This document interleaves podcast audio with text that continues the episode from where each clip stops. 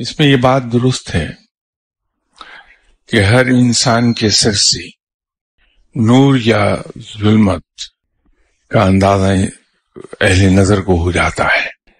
لیکن یہ کہنا درست نہیں ہے کہ یہ جہنم میں جائے گا یا جنت میں جائے گا۔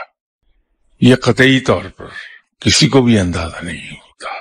ماسوائے پیغمبروں کے جن کو اللہ تعالی یہ علم عطا کر دیتا ہے یا یہ بتا دیتا ہے کہ تمہارے ساتھیوں میں سے کون کون سا جنتی ہے؟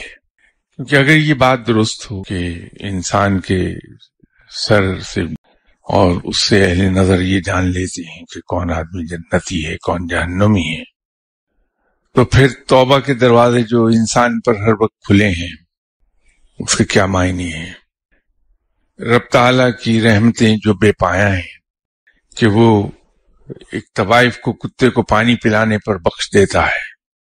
جو آدمی ساری عمر گناہوں میں ڈوبا رہا، لیکن اس کی زندگی میں کوئی ایسا وقت آ گیا کہ اسے اللہ کی راہ میں جہاد کرنا پڑا اور وہ شہید ہو گیا۔ اس کا کیا ہوگا؟ یہ بات درست نہیں ہے۔ ہوتا یہ ہے کہ ہیومن باڈی میں ایک اسٹیٹک الیکٹرک کرنٹ پایا جاتا ہے، جو عام طور پہ 3.5 وولٹ سے لے کے 5 وولٹ تک اس کی انٹینسٹی ہو جاتی ہے۔ جب ہم کوئی ذکر کرتے ہیں، قرآن پاک کی تلاوت بہت کثرت کے ساتھ ہم کرتے ہیں۔ عبادات میں مصروف رہتے ہیں، تو ہمارے خیالات پاکیزہ ہوتے ہیں۔